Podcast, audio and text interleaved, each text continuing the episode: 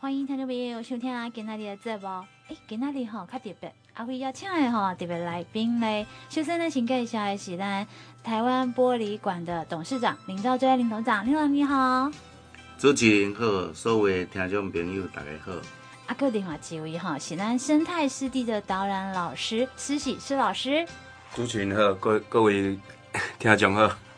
老师跟董事长，其实今天阿辉哈特别邀请两位来，然后希望这两个人的领域差很多呢。几个是在做玻璃，几个在湿地导览，那差在这，那我现在也特别来到这个节目呢，当然是来特别讲一下。你知不？咱中部地区哈海岸线其实就等哇，等下老师。中华馆海岸线应该有呃六十四公里，然后纵深是五公里。这块一块面积哈，但是大家都无做重视诶。嗯，没错，因为以中华馆来讲哦，伊是台湾的中部啊，地理位置较特殊了哈。它在北方有大肚溪，南方有浊水溪啊。然后这两条溪流从中央山脉冲刷很多啊沙子啊、石头啊、哈土壤，然后来到。彰化的西海岸就汇聚成一个泥滩地，也就是一般我们讲的湿地。嗯啊，但是这对都得从北，你讲咱彰化最北端都跟大肚溪口这样子往南，一直到红湾跟大城家吗？对，哎、嗯，就是按大肚溪河口一直到浊水溪河口。嗯、啊，这对都得在大面积哈，大概讲这对面积，你讲要出海捕鱼，好像好像都显得广为不是那么好利用。那有什么好特别介绍？目前这一个海岸线哈，它有几个港口，但是它都是一种潮汐港口，也就是说涨潮它船才能够进出哈，然后退潮就船都不能动，所以他们是偏向小型以及散板的船哈。那事实上在这一段海岸线哈，这段海岸线一它珍贵，其实就是一个湿地的一个地理景观。这讲了湿地了，董事长提到一个重点。大家说湿地来的印象中，阿辉细汉时阵在湿地就是有嘿，嗯嗯，水鼻子有这样的东西，嘿，水鼻子这样子。其实水鼻子不是我们中部的。是，所以的咱跟阿辉是台北来。对对对对对对。对，红树林那里下来的，所以阿辉咱跟有水鼻子这样的一个生物。但你来到中部其实哈，其实阿辉嘛，有看过湿地这个区块，有很多那个招潮蟹。哦，那个对，青白啊，湖边。是啊、哦，还有那个北方湖湾大潮蟹，蛮多的、嗯。而且还有个特别点呢，因为那时候去听到一个导览是介绍，大家看换掉，人家是右臂还是左臂？诶、欸，它是左右臂都有，但是就是公的一定才有大臂。哦，对，是这样子。但是我们到现场看的时候，真的会看到只有一边就一臂哎。对啊，对啊，就是绝对是公的，一定有一边是大臂哦，一边是没有比较小的部分，就是这样。对对对对，然后母的就是两只就没有大臂，都是小臂。那到了这一块海岸湿地哦，大家说整个海岸呢，你说它的经济产值其实不关，像多少当主定供哎，它一些小小的渔港哦，捕鱼量也不大啊，做商业用途嘛，无盖后是准，他们要来发展这块湿地。其其实，在早期哈、哦，这块湿地是一个。黄金宝地，安怎讲？因为较早的时阵吼，咱这块土地吼，诶，伫迄个南部有一个有一个神社起来的时阵，去发现咱这个湿湿地内底吼，有一个海黄金。海黄金？什么是海黄金？海黄金就是文革庙蛤蟆斋。哦。嘿。哦，我知我知这，以前我有去我有去学过呢，蒙拉剑西。你蒙你你是去学过，但是你无是地亲，较早人举白啊去白蛤蟆仔。我我唔知，我是我真是是去卡拉拉咯。你知影较早蛤蟆仔吼，凊彩按一包啊，就卖了几啊千块，伫个差不多二十几年前，至三十年前呀，嘿，一一小包而已啊。是。啊，那时候一分地大概是八千块左右，然后后来他是用一个。比较机器采集，一天最多可以赚赚到五万块。哦，真的很高呢啊！但是为什么经过这么多年下来，那一一一个收窄，你讲被工业区嘛无，你讲污染嘛无啊？啊，但是慢慢好像那个湿地都慢慢愈来愈小。因为哈、哦，这个河河水如果是以大大自然来讲的时候哈、哦，它是整个整个从山上的泥沙冲击下来。应该它是会变变成更大，是才对。对哦，但是无啊。啊，因为足多的是填海造陆啊，填海造陆就是会把一些湿地把它破坏掉。啊，所以到目前为止，吼，说老师那个当地人家，因为恁较重视这块湿地，对，就这样讲，这块湿地没有产值嘛，都在附近，你讲要做生意嘛，无办法，没有下面产值嘛，是无。啊，未来先发展，佫愈无，所以就是像然后移出了这个村庄之后，大家愈无重视。那你老师对你讲讲，二三十年前才阁有迄蚵仔仔。蛤蟆仔，蛤蟆仔对。啊，慢慢都是今麦拢无啊，是因为什么样原因去转变成这样？但是今麦咱这个湿地内底吼，种蚵仔会会食吼，加加迄个鱼面吼，嘛是趁真侪钱。嗯嗯。就是种那个就是牡蛎。哦。嘿，嘛是趁真侪钱。所以说以这个湿地的产值，诶，算起来它还可以照顾到很多人。哦，是。那一块湿地到底对一个地方发展，尤其是这个班线的海岸湿地，有什么样的影响性？因为那一般湿地哈，那个它是一个天然形成的一个结构哈，它不是每个地方都会产生湿地。比如说台湾的东部啊，它就没有湿地的这种地理景观。那像彰化县的啊西安这一个湿地哈，事实上它是属于国家级的湿地哈，因为它的面积超过一千公顷，然后它的物种就是湿地物种的百分之一哈。然后它有很多不可掩替以及很多独特的物种哈，所以它具有国家级的湿地。那在这个湿地上面，它会延伸很多海海洋的天然生物，哈啊，比如说我们常常在提的罗菇虾，这些黑膏，啊，还有我们的文蛤、蛤蟆、鹅啊，哈，那尤其像后壳蟹，哈，台湾后蟹，这些都是在湿地，哈。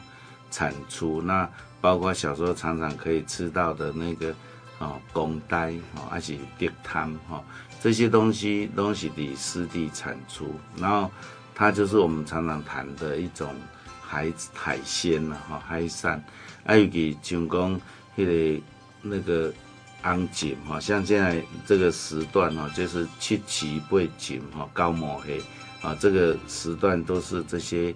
螃蟹最旺盛而且最好吃的时期，那在湿地哈，就是这奇亚啦、啊黑亚啦、哈昂锦都是一个盛产的一个时候。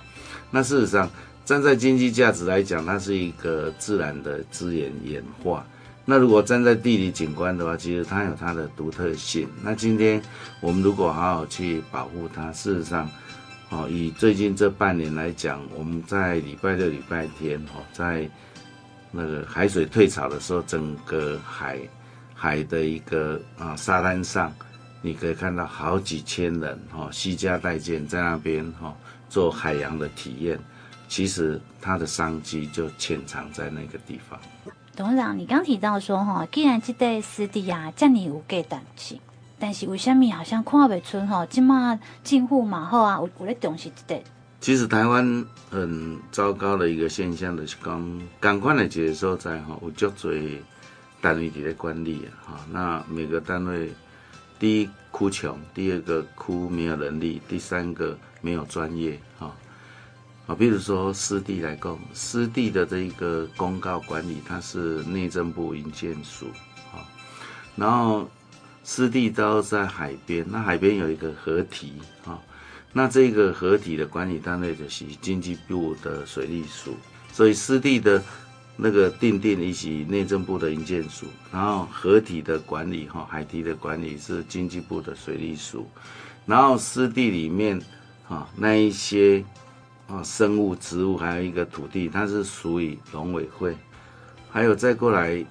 每个县市都有区议会，还有县政府啊、乡镇公所的啊公务课，啊那个水利处，那变成说一个湿地的地方哦，管它的单位很多，但是并没有办法去做有效的协调跟资讯的串联，所以很多的资源也没办法充分应用，然后呢，每个人只管一段，那想要好好去规划的单位又不能拥有所有的决策权，啊，比如说我们现在在海边，啊，那个我们假日都可以看到，哈，那个成千上万哈，至少还有成千的游客，他们在那个海海的沙滩上在玩。可是他们退到海堤上的时候，他们并没有一个地方有淡水可以去洗手、洗脚，还是上厕所。要盖一个清洗的凉亭是不行的，因为水利署禁止，他怕影响河体的安全性，影响防洪。好，可是问题是这些游客如果没有很好的一个洗涤的设备跟啊那个沐浴的设备，其实到那边去游玩哈，他可能只是美好的一半，有另一半的残缺。那这个情形就会导致于这个地方的发展会受限。那今天如果说有一个统筹的单位去协商，然后针对来的这一些游客。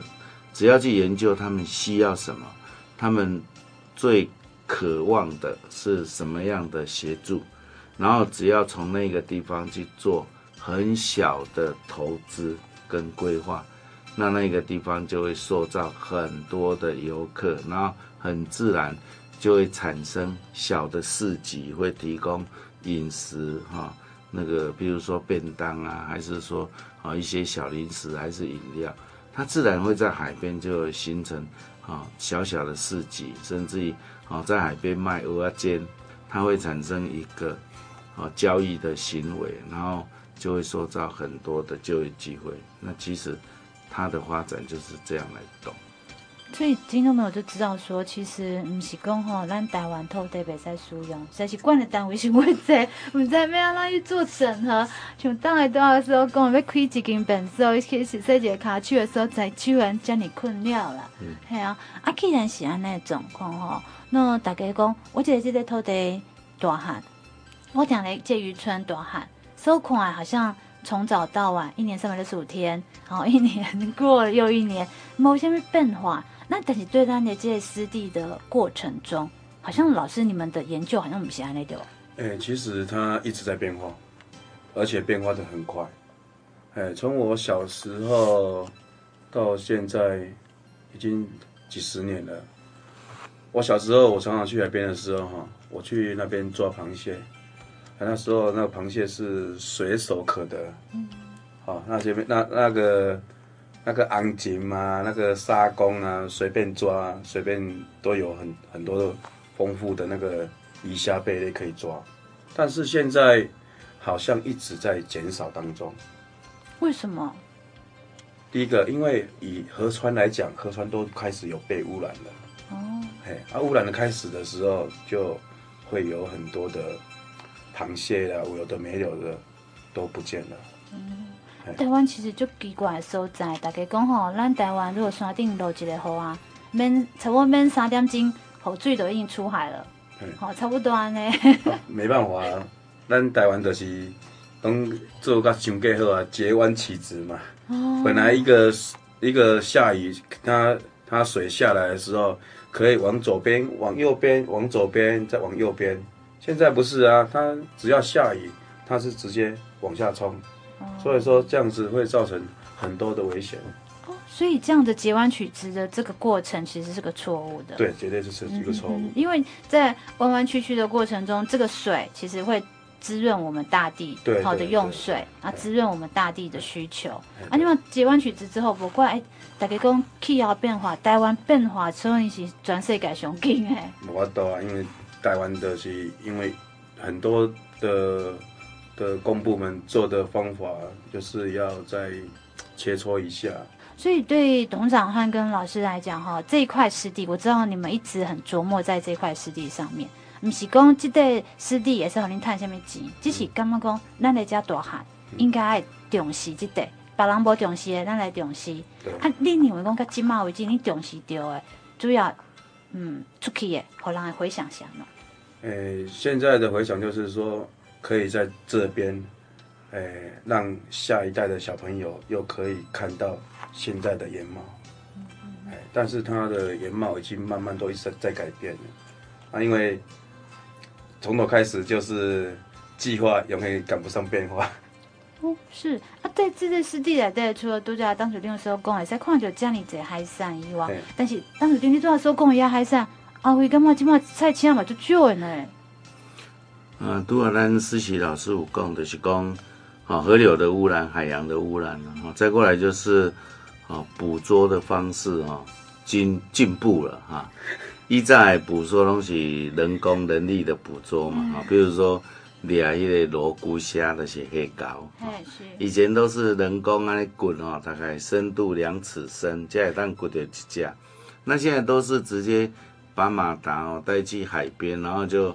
抽海水，然后冲那个泥滩地，然后一冲以后就大只小只就是全部都起来了，所以小的来不及长大，大的活不了哈，那就全部抓光了，所以等于它的资源会在啊，一方面就是污染的威胁之下，另一方面就是啊强力的捕捉之下，所以快速在减少。那这个情形，事实上它是一个危机哈，因为如果用这一种杀鸡取卵的方式，其实湿地可能留存了，但是湿地内部的这一些生物一直在减少，那也会变成湿地的吸引力在消失中。哦，对，这个是一般商人没有特别去留意的地方哦。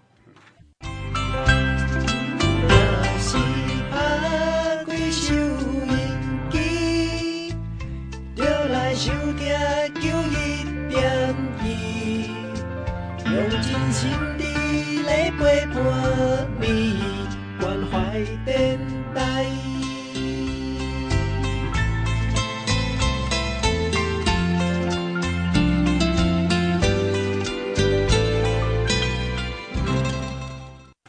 目哦，访问到一半呢，我们今天居然来了一个特别来宾哈，一个特别的嘉宾，我们请。老师来特别来介绍一下，自我介绍一下。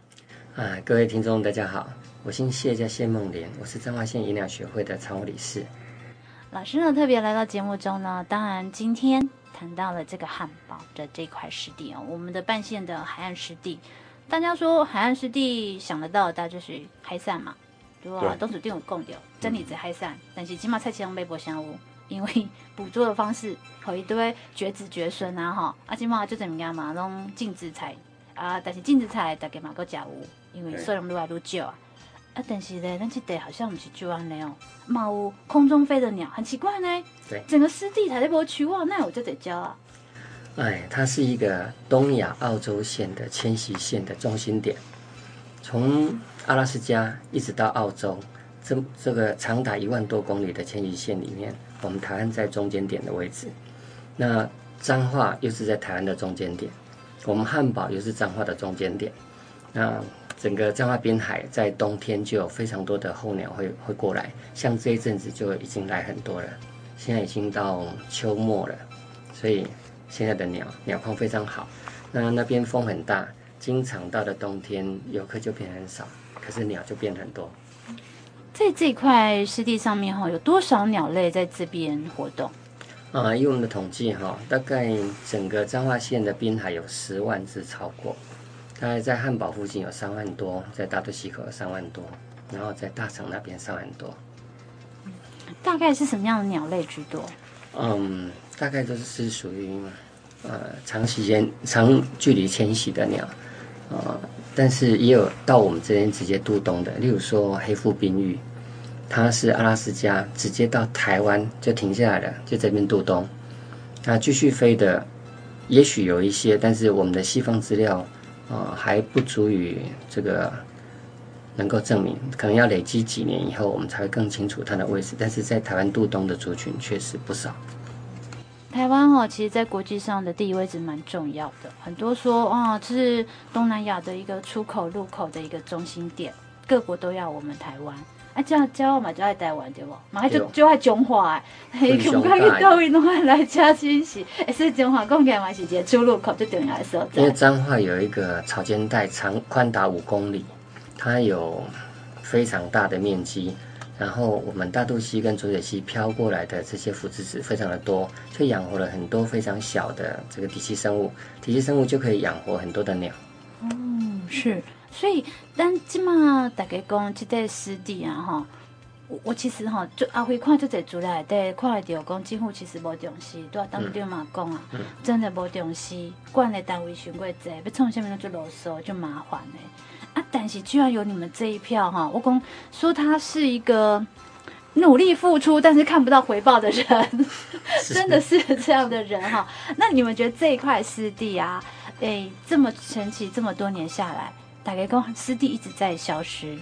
消失，消失到后来，你们有什么样觉得说未来？未来最主要不要再有大规模的工业开发进去，那就是一个非常好的一个点。那不要大大规模开发之外，我们的这个游客如果只是轻度的旅游，他没有说往那都可以俩只嘴门开啊，他。偶尔玩一下其实 OK，这这样的量对这块湿地来讲它是可以承受的。但是如果说集中在一个点，而且大家车辆都下去滩地，车辆是会把滩地压到变得很扎实，变成路滑很硬的。好，所以我们愿意用我们的两只脚，然后下去散散步、走一走，那个感觉真的非常好。那甚至如果可能的话，哎，你在卡布尔瓦卡来说，在赤脚。用你的脚掌去感觉那个泥沙，那个、感觉是非常棒的。但是，请你确认，一下卡不？我要考虑再讲。老师都讲讲的觉得重点哈，那那哈，这些破坏性的交通工具不要到湿地里面去。对。但是阿辉问问哦，为什么偏偏台中有高美湿地然后有保护，冇警察，啊冇人来围，冇人来巡逻，啊为什么讲话的无？嗯，高美湿地它它已经划定为这个保护区。那它划定了之后，就只有那个木栈道上面可以走人，你离开栈道，打掉最的比赛啊，好下去其实就已经进入保护区了，理论上这样子。那当然有看到一些违规的情形了，但是当它有这样的规范的时候，那个湿地受到干扰的量就会变小。那我们彰化其实如果能够从大肚溪口到浊水溪口整片划为国家湿地的话。我们这一片在国际上会非常的有名，因为香港有一块很有名的弥补湿地，弥补湿地是 WWF 基金会，他直接把把那边的余温买下来，不三百八十嘎，三百八十公顷买了下来以后，它是核心区，然后香港政府再划了一千多公顷的这个缓冲区给他，所以它的面积就有一两千公顷，那我们这一块划下来的话是破万。破万公顷是非常大的，你想想看，你你把六十公里乘以五公里，好，就是三百平方公里。嗯，那三百平方公里就相当于三万平那个公顷。嗯，那扣掉彰滨工业区，扣掉一些现在已经利用的，一万多一定是超过的。嗯、啊，对彰化来讲，我我不是很了解。我彰工穷，但 K 处一定有所有权人。嗯、这个海岸湿地有所有权，不是都是公？国家的吗？是是国家的，是，但是有一有一部分被区域的渔会划划给一般的人去承租，那承租的费用非常的低，但是他们会会划成一块一块，是这一块是谁的，这一块是谁的。那这一部分只要他的这个操作方式不要太干扰，例如说，另外用抽水机抽水去冲那个黑膏。好、哦，不要用那种方式。你你如果用白，你你白的量其实是有限的。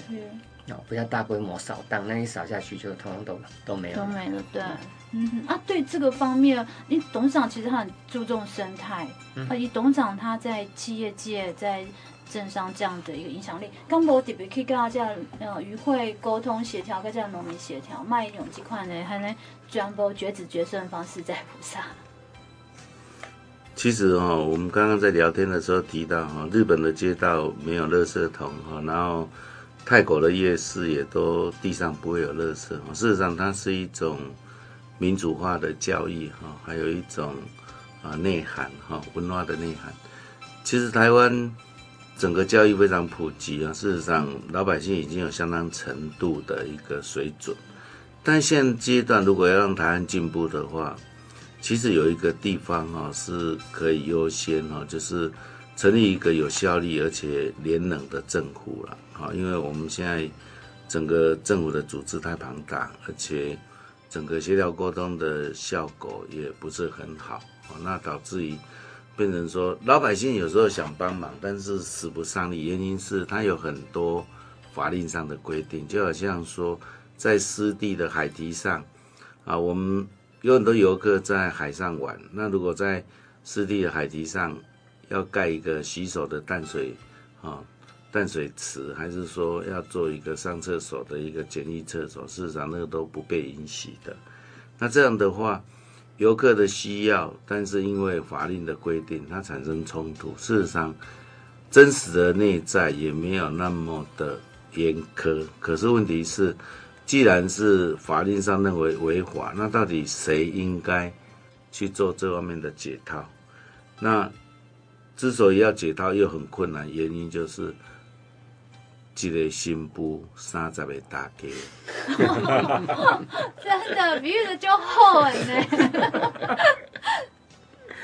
是啊，安尼这这点到底是要参呀，要参倒，还是要做错？温温戏无我啊！是啊，是啊，就困了呢。是是听当时听你介绍，知讲吼，他伊努力过，但是呢，真的无改。好，那我们再来休息一下，再回到节目现场哦。今天来谈到咱中华的这个半线海岸湿地哦，就是讲那么东西，但是今仔邀请这三个哈，我讲好像三个傻瓜胜过一个臭皮匠，可是就是这个臭皮匠一直不出现，所以你都做啊就辛苦了嘛，就痛苦哎，啊要做啥人家把卡把手当做袂好势，这叫讲到高美湿地国家级了，哎、嗯欸，然后警察去保护，然后就这样去保护这块湿地，那没问题。啊，中华这块地，如果说这块湿地线真的像高美湿地一样列入了。国家级的保护了，会比较好吗？会，嗯，国家湿地的规规范里面，它就有规定明智利用这一部分。也就是说，你本来在这上面利用的，只要你利用的方式不要太过分，那你可以继续利用。它不是因为划入湿地就不可以利用，所以对一般人的干扰，尤其是原本在那边渔猎的人民的干扰是非常少的。但是它可以保护住，不要有大规模开发。一旦划进去，天仙下来都没有用了。好，不管它背后背景多多强，哦，它已已经划进国家湿地，那就不用讲了。好，那些就可以挡得住，这是非常好的。是，这是我们高老师的一个论点。那我们想，我们施老师的论点。其实它划为那个国国家重要湿地是一个很好的方向，啊，也是我们很想让它赶快就是划划定它的那个界限在哪里。但是如果像有一些比较啊不知道的移民，他会以为说，哎，你们划划为那个国家重要湿地的时候，变成说他们在那边也不能抓螃蟹，也不能抓鱼虾贝类，什么都不行的。所以说有很多的舆论都会跑出来，让他们让他们觉得说，哎，划下去是对他们是没有帮助的。所以说这个也产生了。很大的问题，所以这是误解。对对对，嗯，有一些政治人物会去操作这一点。对，啊，所以说这个就是要告知的责任很重很重要，或者是说我们如果把它划定划定的一个重国家重要湿地的时候，一定要把他们该有的权利跟他们告知，让他们知道划定那个国家重要湿地有多么好，而且他们的权益又不会受到损害。这样子，我们划定那个国家重要湿地才有望，不然那些移民到现在还是移民。嗯，那以这样的划定，好，因为高美湿地划定了彰化这一块，我这样听你们在讲，你们在努力了，努力多久了？然后现在结果了？民国九十九年哦，在内政部营建署已经专家学者都核准那个汉堡湿地是国家级湿地，事实上是应该公告的。那当时就是卡着国光石化的一个设立哦，所以一直停止公告。那现在国光石化已经不做了，而且以台湾三万六千平方公里这个土地，事实上它根本不适合发展重工业以及重污染的工业，所以尽早让啊这个天然的啊地理资源跟景观啊受到保护，我想。全世界的产业趋势，一个是休闲观光，一个是节能减碳嘛。那哪一个国家往这个方向发展的速度快，哪一个国家就是赢家嘛。那台湾既然先天有这么好的自然景观的资源，我想，好人人民老百姓要努力，那政府当然也是应该，好有一个那个聪明又有智慧的领导者，赶快来协助啊，带领台湾往健康的方向走。这是我们的期待，希望它能够尽快划入国家级的保护区里面。好，那当然在这块湿地里面啊，哈，大家说一节湿地，我最不玩来物件，生态自己源源不息就会在生长。但是对老师来讲，这块湿地好像我们是旧安那种，杜老师老师讲，一路来路水，路来路旧，生态路来路旧。对对。好，因为可能大量的大量的捕抓，对啊，或者是有些破坏。我们在站在生态面来讲，你会比较担心什么东西？我比较担心的是风力发电机的一直设立下去。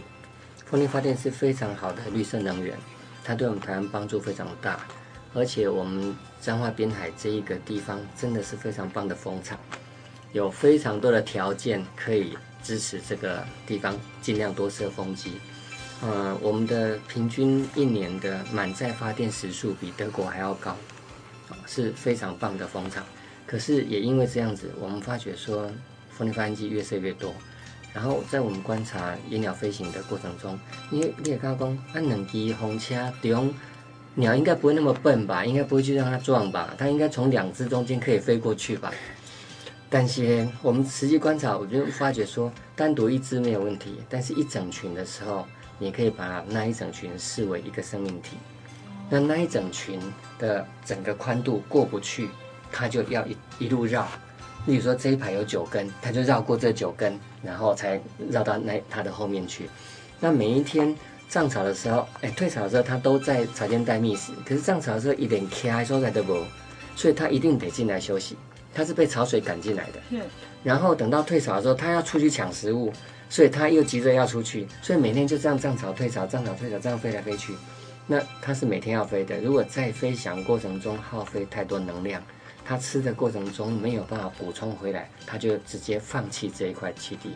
哦，哎，这个是没有去思考过的一个点哎。我想讲，人就是爱哇，就是爱去打出去上班，等啊休困，打工就是安尼循环。啊，照你教嘛是安尼循环，可是其实从对应安的循环是不好。对，我的猎食获得二十卡的热量，结果我飞翔过程花掉二十五卡，啊，它就不够啦。是，所以一堆直接离开这个所在。那这个地方的生态就会不平衡。是。那还有风力发电机，你单独看到几根，其实那个画面是很美的。哎，对，真的很漂亮。但是当它变成穿制服，全国的海岸如果通通都是这样子的话，那你如果能够保留一小块没有风力发电机，那里反而变成最美的。才不会变成制服嘛？对，是是是。那我不晓得施老师，你觉得对生态来讲，这块湿地你有什么？其实风力发电来讲的时候，是因为它是像我们西安来讲的时候，它是冬天风力它才有才有用。嗯。但是如果在在夏天的时候，啊，在夏天它是没用的，因为它它供给的给它的电力远比它生出来的电力差不了多少，而且它又。台电又把它那个电力买回去，啊，它要供电，台电要供电给给那个风机来来来使用，这个你你供电给它的价格跟你你那个风力发电给台电的价格又不一样，这个产生很大的矛盾。所以说，如果是我的时候，我是觉得说太阳能多一点，但是风力发电不一样，因为它它会造成很多的景观的破坏，嘿。其实你如果在我们的海岸，啊，海岸线在汉堡的海岸线的时候，你从从海岸下去看，往往那个大海，往那个台湾海峡下去看，如果那边还有有有很多风机，你会觉得它漂亮吗？不会，而且它还会把我们美丽的夕阳挡住。嗯我我觉得每次看到那个风气，我就觉得很就恐怖。我们在当前大楼啊，哇，很充满恐惧。刚才等过来苏迪勒台风的时候，它断了好几根呢。是啊，那是红台。我讲碰到时，我起就会干嘛？伊就恐怖哎，这么大一个庞大在那种地方。嗯，而且有很多的鸟死于风机的转转运转之下。对对对，常常有很多只很多鸟，然后就。掉下来死在那个风机的下面，是，哎，它造成很大的景观都不好。嗯嗯。刚刚施老师哈有讲到风机发电的时间点哈，我想做一个补充哈。我们全台湾最缺电的时间是白天，阳光很强的时候，很多人开冷气，就是夏天的白天。那我们台湾又没有这个电缆跟其他国家通联，我们电太多的时候不能外销，电太少的时候不能进口，所以我们就变成自己要自给自足。那这样子发出电的时间点就非常重要，因为电没有办法储存。我们最大一个储存的地方就是日月潭，那日月潭的储量就只有那么大而已。